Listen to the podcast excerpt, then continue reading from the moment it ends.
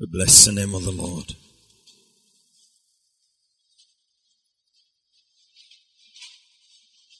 We give you glory, Lord, as we honor you.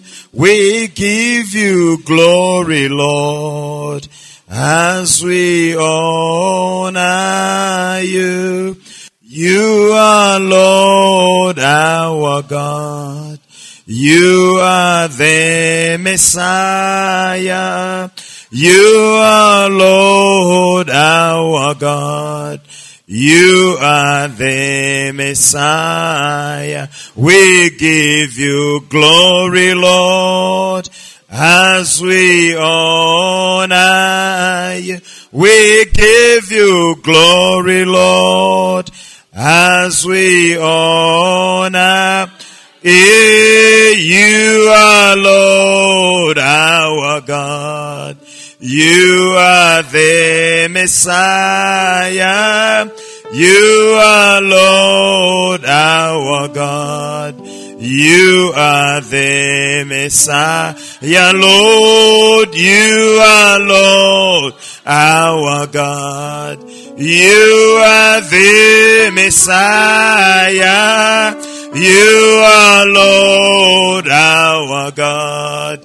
You are the Messiah. We give you glory, Lord, as we honor you. We give you glory, Lord, as we honor you are Lord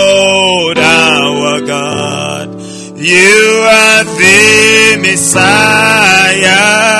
You are Lord our God. You are the Messiah. Lord, you are Lord our God. You are the Messiah. You are Lord our God. The Messiah. Father, thank you. We bless you. We worship you. Even as you continue to speak to us on how to face the setbacks in life and how to recover from them and still get to the place that you intended for our lives. We want to pray today in Jesus' name that in the time that we have, Lord, you speak to us. Take the glory and take the honor. We bless you. We worship you in the mighty name of the Lord Jesus Christ. We pray. Amen. Amen. It's great to see all of you in church uh, this morning. And uh, we continue with our series on how to face setbacks in life. Today, I will not uh, take quite a lot of time. I'll just speak on a few issues. And then from next Sunday, we continue to look at uh, the, the points and that we can apply in our lives as we begin to recover from the setbacks in life. And we'll take each of those points that we cover from next Sunday to the end of the year and pray about each and every point that we have, trusting God that as we come into 2021, the Lord would have given us a word that we can use and stand on as we go into the next year. We know 2020 has been a challenging year. It's been very hard for quite a lot of people uh, in business, in our careers. And uh, I was uh, following up something yesterday that was basically saying that uh, because of COVID 19, uh, a hotel just had to close down and everybody had to be sent back home. And you begin to think about such kind of people um, going through a time of frustration, a time of pain, and sometimes you begin to think, will the Lord come through for us that we can recover? But I want to tell you, good times will come you will recover all, and nothing shall be lost. Amen. So we continue to look at the life of David, but uh, today what I'll do is I'll just go to one thing. We'll refer to David, but I'll, I'll, I'll talk something a bit more about Jeremiah and the children of Israel. So I want us to go to the book of uh, Jeremiah, chapter 18 we are going to look at verse 1 all the way to verse 12. Basically, we are looking at a setback has happened and you need to start again. I want to say with all honesty here that starting again is not easy in life. But sometimes as things happen in life, we have no choice but to start again. If you followed something that I posted on Facebook, I say sometimes people go to prison. They come out of prison. And to try to pull themselves together and start again in life is not easy. Sometimes you go into debt, not because you plan to go into debt, but just because things didn't work the way you hoped they were going to work out. And the bank is calling you all the time. And you know within your heart of hearts that it's not in your nature to cheat.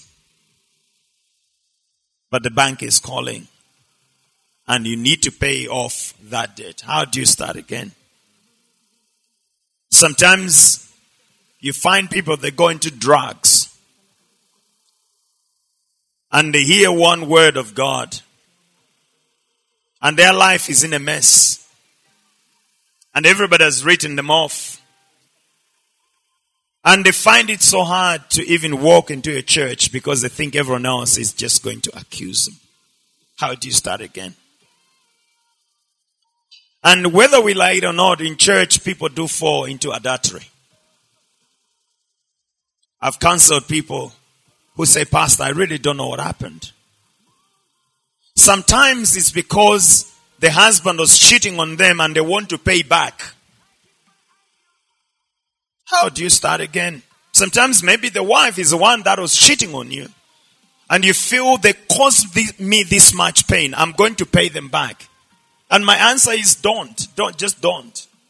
But it, these things happen in a church. How do you start again? Sometimes people try to go into alcohol. I've, I've seen people have said, you know what, I, I messed up. Things were not just working and I just, I, I, I don't know, but I, I, I was passing by the place and then a song was singing and then I passed by and then uh, lo and behold, I had taken 20. And pastor, I'm feeling so much guilt. How do I start again? And the children were speaking even this morning about rejection. If there is one thing that is really, really painful in life is rejection. How do you start again after you've been rejected? After you've been so frustrated? After you've been divorced? You had hoped, you, you put all your hopes on that marriage. And you, and, and sometimes the way things happen is like this. You kept yourself pure all your life you get married to this one man and this one woman, and they treat you as garbage. They treat you as rubbish. And you've suffered so much divorce. You had the wedding of the year. And the wedding of the year does not last even for one month. How do you start again? You trusted this young man. You, you believe that this is a young man that you're going to get married to. This is a young woman that you're going to get married to. And you had an engagement and the date of the wedding was set and you prepared for everything. You even bought the dress from China. And then they tell you, I've changed my mind. How do you start again? So these things, they happen in church. What I want to say this morning is God is able to help us to start again. Hallelujah. God is able to help us start again. Because these things happen. Jeremiah chapter 18, verse 1 to 12. I want us to look at something that God spoke to Jeremiah. And then we'll go to our case study with the life of David. Some of the things, I'll just refer to them. The word which came to Jeremiah from the Lord, saying, Arise and go down to the potter's house, and there I'll cause you to hear my words. Then I went down to the potter's house, and there he was making something at the wheel. And the vessel that he made of clay was marred in the hand of the potter. So he made it again into another vessel, as it seemed good to the potter to make. Then the word of the Lord came to me saying, O house of Israel, can I not do with you as this potter? Says the Lord. Look at the clay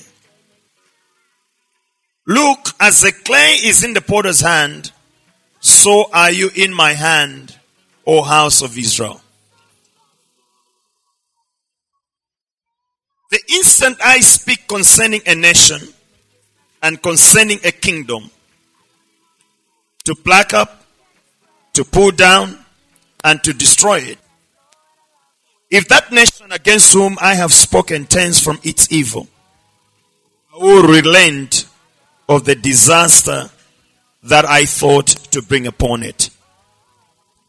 And the instant I speak concerning a nation and concerning a kingdom to build and to plant it, if it does evil in my sight, so that it does not obey my voice, then I'll relent concerning the good with which I said I would benefit it.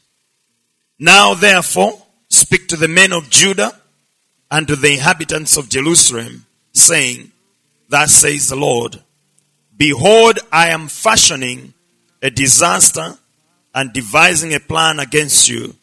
Return now everyone from his evil way and make your ways and your doings good. And they said, that is hopeless. So we will walk according to our own plans and we will, everyone, obey the dictates of his evil heart. Amen. So one day Jeremiah is minding his own business. And the Lord speaks to him. Jeremiah, stand up and go to the porter's house. And when you get to the porter's house, right there, I'm going to make you hear my words. So Jeremiah gets there as we see. And he finds the potter busy making a vessel. But the Bible tells us that the vessel which this potter was working on he had not yet finished making the vessel that he was trying to make. And uh, in the process of time, this vessel that was work in progress gets marred, gets destroyed. The Bible tells us the porter decided that he would still go ahead and make another vessel. And then God speaks to him. and says, Can I not do with you as this potter? And I think that's a question that God wants us to look at this morning. God not do with you as the potter did with the clay. What you begin to see immediately from that verse is that uh, from this scripture that we are reading is that our lives are works in progress. Amen? And I would like to say that the stage where you are in your life right now is exactly the stage where you needed to be at this point in time. Amen. Because sometimes we do not understand what is going on in our lives. But actually where we are right now is exactly where God, in His plans concerning our lives, we needed to be. And we haven't reached the end yet. We are still a work in progress. So all of us are a work in progress. There's some things that we want to be somewhere right now and they are not there. And I, I, I don't want to sound here today as if I, I, I have been the strong Christian. I think the only one that has been strong has been the God whom I serve. But there have been moments when I have felt up giving up. And, and not just giving up on work, not giving up on business, not giving up on my marriage, not giving up on my children, not giving up on, on, on all these things that people give up, but sometimes giving up on life. Until God speaks, but you know what, my son? You are still a work in progress. And some of the mistakes you have made in your life are actually for your good. Hallelujah. God is not yet finished with you. And I want you to understand because God is not yet finished with you, don't cancel yourself before God finishes with you. Because the challenge that we have is that people cancel themselves out before God is done with them. As we see in verse 4, the vessel that he makes is marred in the hands of the potter. And, and that's just a sign that things can go wrong with our lives. I, I want you to know things do not always go well with believers. Things go wrong with believers. The hope that a lot of people had when we were starting 2020 and, and, and, and it's amazing that in church we have continued saying this is the year of shining. Sometimes you almost want to say, what, what is shining here? And you can begin to think, did God lie? But you know what? In God's purposes, this remains the year of shining. Things can go wrong with our lives. And, and I want you to know that some of the things that can go wrong with our lives can be very disastrous. There are things that can cripple your mental strength for life.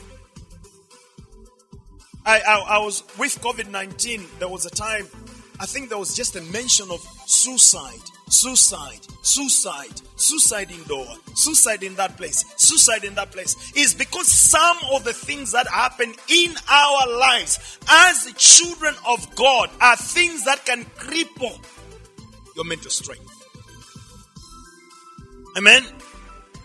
But we thank God for one thing that God is able to redesign our lives. The Bible says this potter doesn't give up. In that verse 4, he says, So he made it again into another vessel as it seemed good to the potter to make.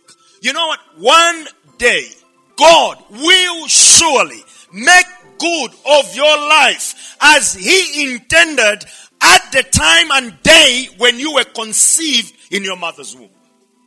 You better give God a chance. Hallelujah. God is not limited in options.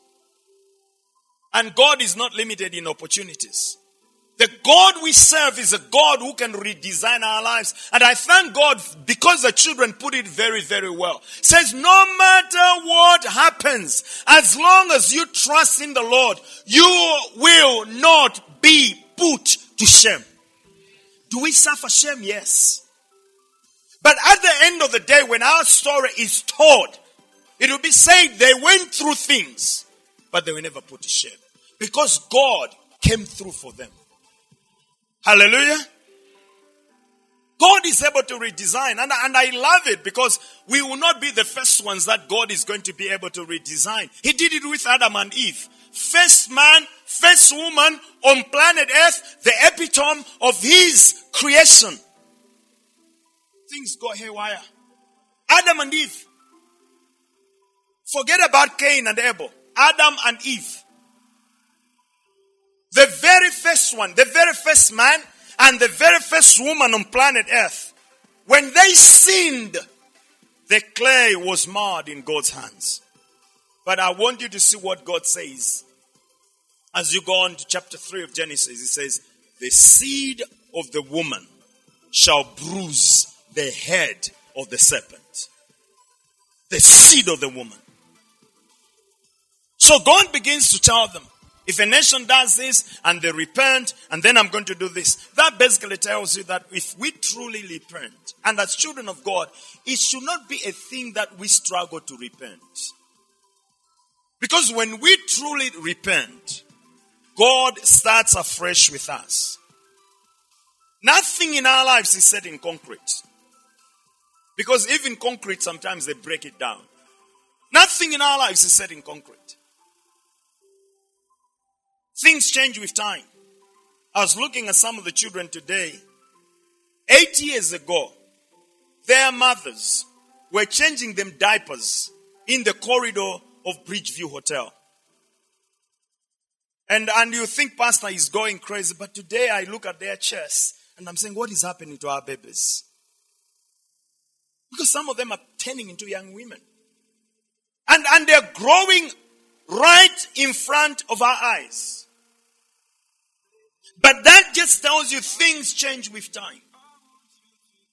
The challenge is when you get stuck in life, when you get stuck in life, you begin to feel like you have reached the dead end and nothing can be changed.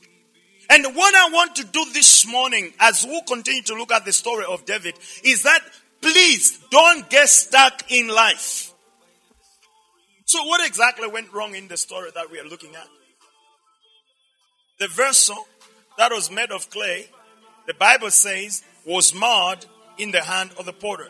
Now, when you go to 1 Corinthians chapter 15, 47 to 49, and Genesis chapter 2, verse 7, it actually tells us that we were made of clay. And I want you to see that what got marred is not the potter, it is the clay. The clay is the one that gets the potter doesn't get marred. The fact that you are in God's hands does not mean that things can go wrong. Somebody's tell me amen. The fact that you are in God's hands. Like two weeks ago, I said you can be so close to God and be so close to trouble. The fact that you're in God's hands does not mean that things can't go wrong with your life. Does not mean things can't go wrong with your business. Does not mean things can't go wrong with your marriage. Does not mean things can't go wrong with your children. Does not mean things can go wrong in your workplace. Even believers get sacked from work. Even believers get retrenched. Hallelujah. But the challenge is that after the retrenchment, after the marriage is gone, after the church is gone, after the business is gone, after everything is gone, you can get stuck in life and get and reach what you may call a dead end when it is not a dead end. Because God has not yet run out of the opportunities concerning your life. Hallelujah. How can things go wrong? I'll start with the first story about David. Let's go to Second Samuel and then I'll come back to Jeremiah. This one I was planning not to read, but let me read it. Second Samuel. And, and, and please, let me encourage you one thing. I know, I know sometimes we miss church and then we are come back and then after two weeks and then we find out we are still talking about what we're talking. But but if I can make a request, can can we attend church together till the end of the year? Because it's something that there are things that we really need to pray about. Second Samuel chapter eleven. We have looked at the life of David. Everything else that went on in his life. He's running away from Saul. He's pretending to be mad. He's going to stay with Achish. One year, four months. From there, looks like life is getting back to normal. Ziklag is burned. And then people are thinking about stoning David. He strengthens himself in the Lord his God. The Lord tells him, go pursue the Amalekites. He recovers all. He comes back. He gets gives, shares with the people. The people realize this is the kind of guy that we can make king. David himself realizes, yes, I'm now going towards my kingship. And truly he becomes king of, of, of Judah. Later on he becomes king of Israel. Second Samuel chapter 11 verse 1. It happened in the spring of the year at the time when the kings go out to battle. And I want you to take note of that. At the time of the year when kings go to battle. At the time of the year when KICC goes into fasting. It happened. At the time of the year when the pastor was saying we need all to come together and pray and fast. At the time of the year when he said, let us meet every day, church, and pray together. At the time of the year when they said, meet in your home cell and pray together. It happened. Let's carry on. That David sent Joab and his servants with him and all Israel. And they destroyed the people of Ammon and besieged Rabbah. But David remained at Jerusalem. At the time when kings are supposed to go to battle, he stays in Jerusalem. And you know, he ended up seeing things that he was not supposed to see. Because all of a sudden, when you have nothing going on and you think you've got all the time in your hands, you go and stand on top of the palace and you end up seeing women bathing in the river. And that's exactly what happens to David. David ends up seeing Bathsheba, birthing, and, and whether you like it or not, David had hormones. So the hormones came to life. And he goes like, who is that woman? Who, who, who, who is she? Who is she? No, it was the time you needed to go to battle. No, no, no, no, no, no. Who is she? So he sends for men. They go get Bathsheba. And David commits adultery. And it's shocking what happens after David commits adultery. God says, you know what? Because of what you have done, because of what you've done, the sword will not depart from your house. So, how can things go wrong? Sometimes things go wrong. Sometimes the setbacks we suffer in life, it's because of conflict of intentions. The potter had an intention. God has an intention with your life. For the potter, it was to make a vessel out of the clay, but the clay had its own nature. God has intentions with your life, but you have your own nature. All of us as human beings have got a will. And it is that will that makes us unique.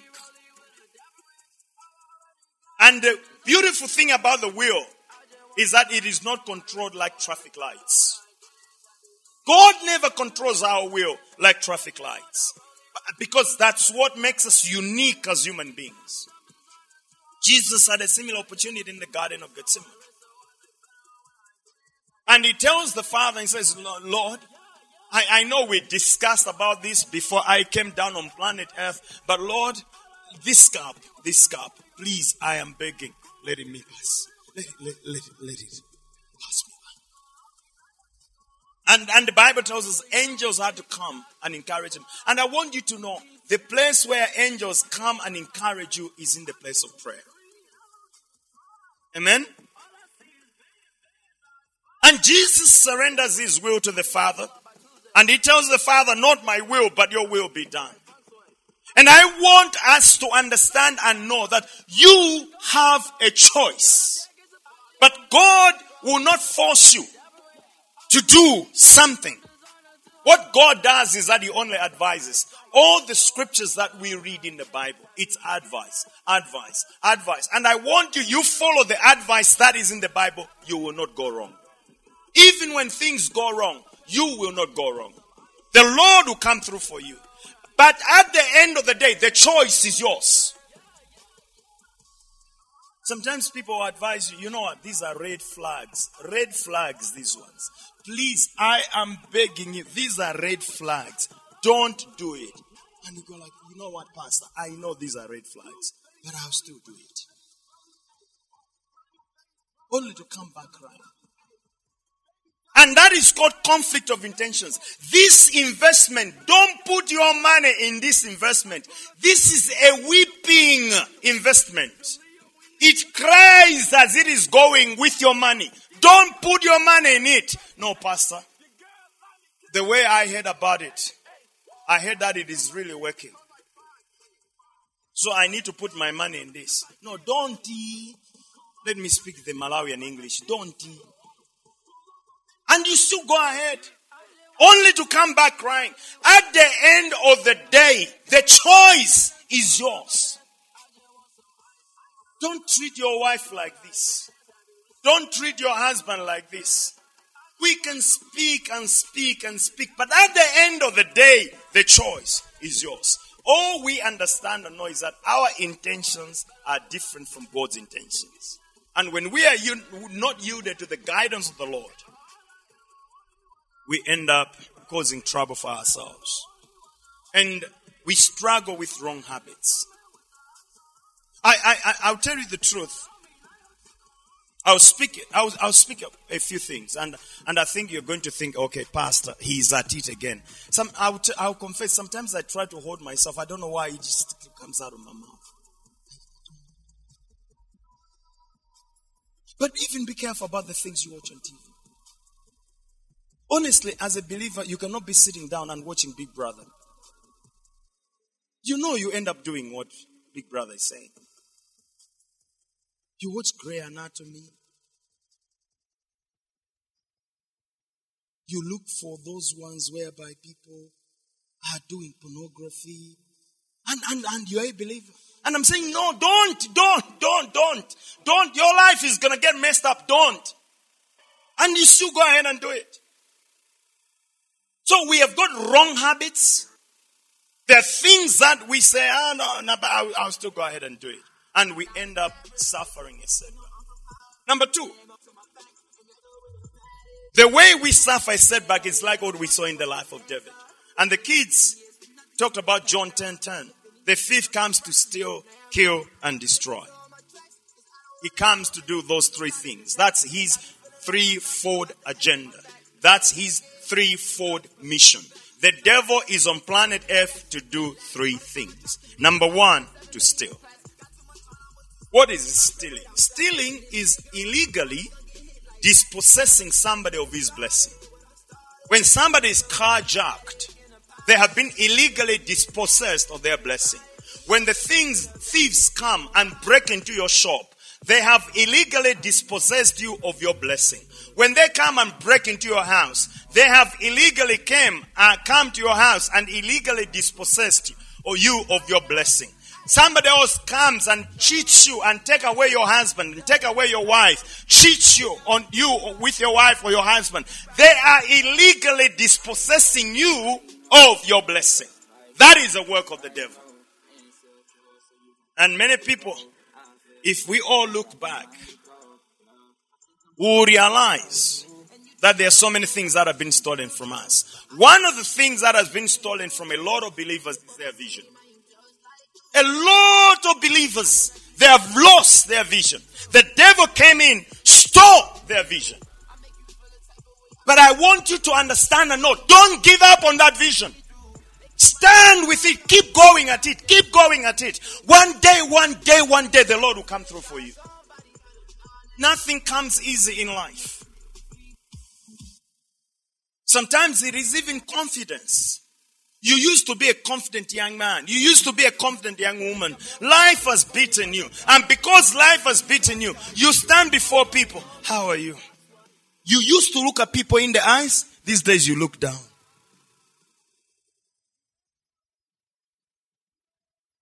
And sometimes, you know, you know, life, life is crazy.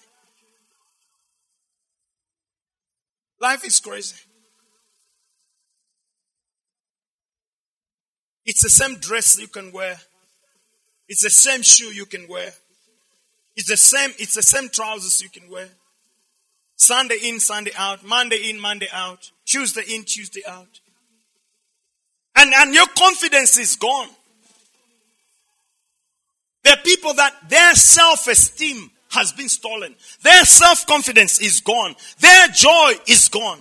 No matter how they sing, the joy of the Lord is our strength. The joy is gone. You are a believer and you're no longer happy. The difficulty is not what happens to you, but how you pick yourself up after the difficulty has happened. That's where the challenge is. Sometimes the pain eats you so deep in your life that even your confidence is gone. You know, there, there, have been moments when I've seen my children, when they were young, they, they, they go, they are putting their hand on the fire. You know, you can actually feel the pain in the heart. You, you feel it. You feel it. The body feels the pain and sometimes the pain goes so deep in your life that it begins to eat you up. And when the pain begins to eat you up, your confidence is gone. And the challenge that's going to happen is this. You will get preoccupied working on things that they shouldn't go wrong and then you end up losing your vision. Because you can end up now trying to put all the strategies, the systems, the plans in your life to make sure. So, eh, okay, sorry, I'll digress. So you want to check the phone of your wife every day? You, you want her to disclose the password. If you want to keep your password and because you want to be cheating, go ahead and die. But I'm not going to begin to fight with you to tell me your password. Because we agreed when we were getting married that we are naked to each other. And I don't see the reason why I should begin to have a password and I'm locking my phone. All the time, if you really want to know that your wife, your husband is cheating you, one of the things they do is that they begin to put a, a password on their phone and they don't want to disclose it. They begin to make trips that are unnecessary. Every day they knock off late. Now, I'm working late. I'm working late. I'm working late. I'm working late. They are the only ones who go to the lake. And, and sometimes they'll even come with a lipstick on their shirt and they'll tell you it's not what you think. What am I thinking? Sometimes they'll begin to come with some really, um, you, they will come home with gifts that are very expensive. They'll come with some really amazing designer perfumes. They will come with some really ama- amazing gifts. They are cheating you right in your sight. Ah. But you know what? If you want to cheat, go ahead and cheat. You die yourself. I'm not going to die with. Because you begin fighting about passwords. What is your password? Let me check your phone. So now you get preoccupied trying to make sure that nothing should go wrong, and in the end, you lose your vision. Number two, what the devil does is that the devil comes to kill. What is killing? Killing is to cut short your expectation and hope. I love the Bible. The Bible says your hope in the Lord will not be cut off. But what I know is that there are a lot of dead people walking. They only continue to exist. Confidence is gone. Vision is gone. They are dead people. They are a ghost. And challenging enough is that when people become a ghost, they want everybody to become a ghost. And what the third thing the devil does is he comes to destroy. He comes to steal, he comes to kill, he comes to destroy. What happens with distraction? Distractions always brings you shame. Distractions always bring you When you read a newspaper and you read a story of someone, to you, it is a story. To the person mentioned, they have to live on. I, I bumped into a friend the other day. Their name was on the front page. And I, we bumped into each other. And the person tells me, you know what, I was driving to work. And then all of a sudden, I see my name on the front page. I said, but how are you coping up? Says, if, if, if it wasn't for the grace. Now, that kind of thing, imagine the children of this person have to go to school and they are ridiculed. And they have to go to the market and they are ridiculed. They have to go somewhere else and they're being pointed at. All I am saying is that life is not simple. That's all I'm saying. Life is not simple. Many times we don't care what happens to other people until it happens to us. Then it becomes, then now it becomes, oh no, no, no, this one is hard. This is the reason why, even as a church, we need to stand with each other. Because I've seen people in church when their husband is sick, their wife is sick, their child is sick, that's when now they remember the church. There are people in this church we have stood with when they suffered a huge setback in their lives, we, we, and, and people sacrificed, and, and we stood with them, and they came back, and they said, I'm not going to leave, I'm going to stay here, and then tomorrow they were gone. And we say, God, we did it for your people. I know when people sometimes do things wrong, they have to be punished, but after the punishment, something has to be in Jeremiah's story, we see that the potter is God, and the vessel is the life of somebody that God is working on, and that somebody is you and me. Many times when things go wrong in people's lives, people develop wrong attitudes, as we saw two weeks ago. And a lot of these attitudes must be avoided. Attitude number one people turn away from God. I, I get amazed. Somebody messes up. Somebody's business is not going well. Somebody's marriage is on the rocks. Things are not going the way they thought they would work. And the first decision they make, turn away from God. They stop coming to church. They throw away the Bible. Only to realize that in life, you go back and pick up the Bible again because your answer is in the Bible. And I want you to know answers to life are in the Bible. So I get shocked. I haven't seen you in church for a long time. Pastor, life is hard. Okay. But so where do you think you find the solution? I know, Pastor, life is hard. Life is hard. I, I, I can't. Life is hard. Sometimes when people go wrong, things go wrong, what people do is that the second thing they do is they begin to play the blame game. That's exactly what the people did in 1 Samuel chapter 30. This trouble we are in is because of this man who wants to be a king someday. Why didn't he just stay in the bush and be busy keeping care, taking care of the sheep? And now look, look at what Saul is doing to us. So the people decide we're going to stone David. People begin to play the blame game.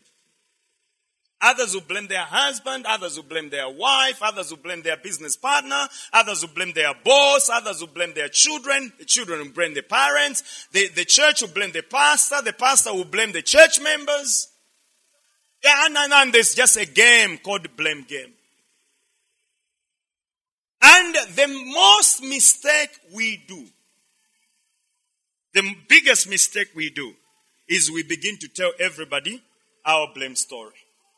Even even asana difuse. Muzo zimenana ndipanga. Muzo zimenana ndipanga. Muzo zimenana ndipanga. Do you know what she did to me? Do you know what he did? There's a, there's a preacher. His name is Jim, Jim Bakker. Jim Bakker things happened in his life. In his life, he wrote a book called "I Was Wrong," and his wife wrote a, a book, "My Side of the Story." There, there are certain times in life that people may indeed, true, true, true, true, true, they may be wrong, But don't play the blame game. Because what the blame game does is that number one, it will kill you and you take away your vision. And, and, and, and let me not speak as if I've never played the blame game. I have played it. But I know what it has ended up landing me into. The problem doesn't go away. You end up losing your vision. You end up losing your confidence. You, you, you, I can assure you, true, sometimes women who have gone through divorce, they will keep on telling their children the wrong things their fathers do. Now, the pain comes in at a point when the child has turned 18 and they still want to go back to their father.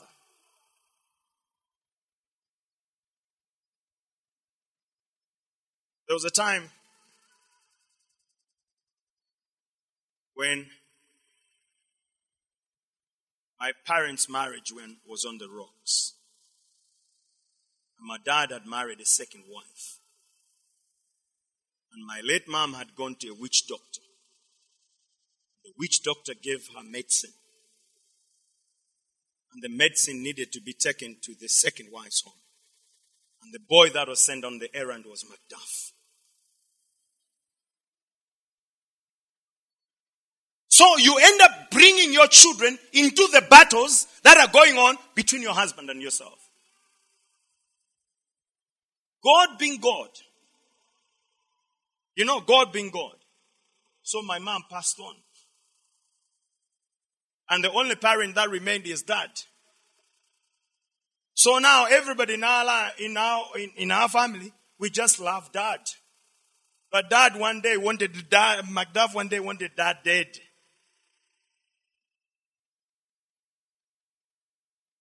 The second marriage didn't survive anyway.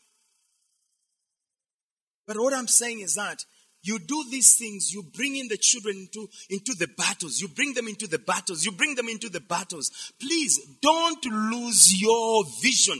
Maybe that man wasn't good for you after all. Maybe that woman wasn't good for you after all. You are much, much better than them.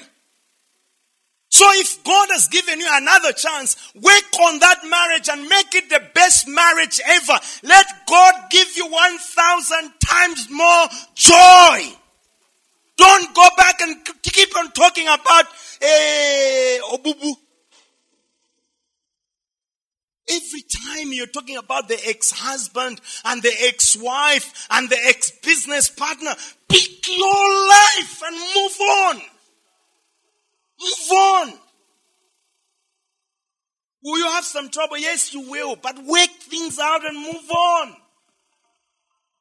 Don't lose the vision. Hallelujah. Don't play the blame game. It will kill you. I don't want you dead. It will kill you. Hallelujah. My nephew is smiling at uncle. Sometimes people pretend that everything is alright. And this one is the facade.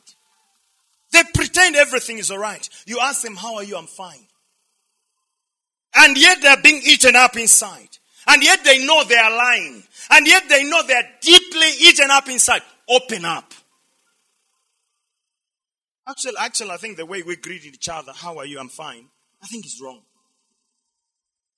And then you meet pastor, pastor, pastor, pastor keeps on saying what? Blessed and highly favored. Blessed. How are you, Pastor MacDuff? Blessed. It's true, I am blessed, but I'm really going through some things. I'm really going through some things. And number four is that people begin to look for substitutes. Sometimes people go to look for substitutes, and the substitutes include drinking, drugs, a girlfriend, a boyfriend, you're married, and then you have a concubine. It's a substitute. The funny thing with substitutes is that the substitutes seem to satisfy your life, but they don't have substance. The only way is deal with the issue. If you have been caught up in debt, deal with the issue.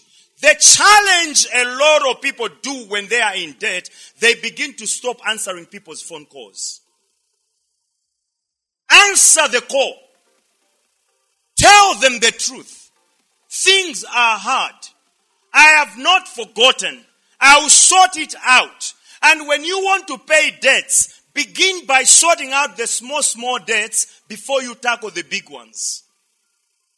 Sort out the small, small ones. Most of the times it's the people with the small, small debts that make you have sleepless nights. The people with the big, big debts, they understand somehow. And when the money has come, you have 500 kwacha. Go pay 20,000 there, 30,000 there, 50,000 there, 80,000 there. Let the people see that you are taking action. You haven't forgotten. That's not the time to begin to think about eating sausage. Put it on the side. Eat beans and bonongwe for some time. Hallelujah. Don't begin to create stories. Ah, kungoti, kungoti. No, no, no. Don't begin to say kungoti. Pace the small, small debts. Hallelujah. Deal with the issue. Because if you keep on holding to the counterfeit, God is not going to give you the reality. Counterfeits mess up your life. And to the young people, I'll say, there are things you do as a young person. And funny enough, you keep on putting it on Facebook. And what I'm going to say is that these things, they follow you for the rest of your life. Hallelujah. Of course, God is a healer and He will heal you. But the world we live in is a very unforgiving world. Don't put everything on Facebook. Don't leave the facade. I've seen people who put pictures on Facebook as if their marriage is really, really going great when they just beat each other last night. And you lost your tooth. And you say, My hubby and I. Who are you lying to? And, and they'll put that car, which they are bought with a loan on Facebook. I say, God has been good to me. Some of these things, don't, don't just put everything on Facebook. Church, I, and one of the things, church, I will tell you, one of the things, please, please listen to me. Don't put pictures of your babies on Facebook. You invite some people who will abuse your children. Look at how beautiful my child is. She goes to Bishop Mackenzie. She goes to Cherub. She goes to Paramount. And, and she knocks off at 11. And the number of my driver is this one. My driver, Joe, is the one that goes to pick her up. They will kidnap your child. They will kidnap your child. Amen? Let me finish. Let me finish. So, what does God do when we go into a mess? And we'll continue from there next, uh, next week. Number one, He still holds us in His hands. Irrespective of all things. Maybe something about your character brought you shame, you, but you're still in God's hands. Amen? Amen? Amen? You may never acknowledge God. You may never serve God. You may even abandon God. But one thing about God, He still holds us in His hands. The children sang and say, He's got the whole world in His hands. Amen? He still holds us in His hands. Number two, what God does is that He continues to speak to us. And, and what I want you to know, church, is this. You will never run away from God's voice. Because on a day when you thought, uh, today I'll tune off when pastor is preaching, the children speak. You will never ever run away from God's voice. Never. It will not happen. Why? Because God has a contract with your life and the contract reads never to leave you nor forsake you. That's the way the contract reads. Number three, God begins to show us what we can do with our lives. As God continues to speak to you, He will show you the plan that He has for your life. In Isaiah 30 21, our last scripture, this is what the Bible says. Isaiah 30 21. Let's read it together. If you find it, please, let's read it together. Isaiah 30 21. And then I'll close. Isaiah 30 21. Let's one, two, three, go. Your ears shall hear a word behind you saying, This is the way, walk in it. When you turn to the right hand or whenever you turn to the left. God continues to speak. And the reason why he speaks is because he wants to show you a plan. And next week, we are now going to begin to look at step by step. And each one of those steps, we are going to pray about those steps. That we can come out of this setback. But my last words before I close with a word of prayer is that when God restores, He gives double. He did it to Job. He's gonna do it in your life. And one of the things that will happen in your life is that you will bounce back again. And that will happen. And next week, we begin to pray about these seven steps. And may the Lord help us to bounce back in life and take back our life. I'll, I'll talk to you about some practical things that you can do that can help you to bounce back in life. Let us pray. Father, in Jesus' name, we want to thank and bless you this morning. We give you glory. Lord, life is not easy. Life is hard. And some things that happen in our lives are things that can cripple us.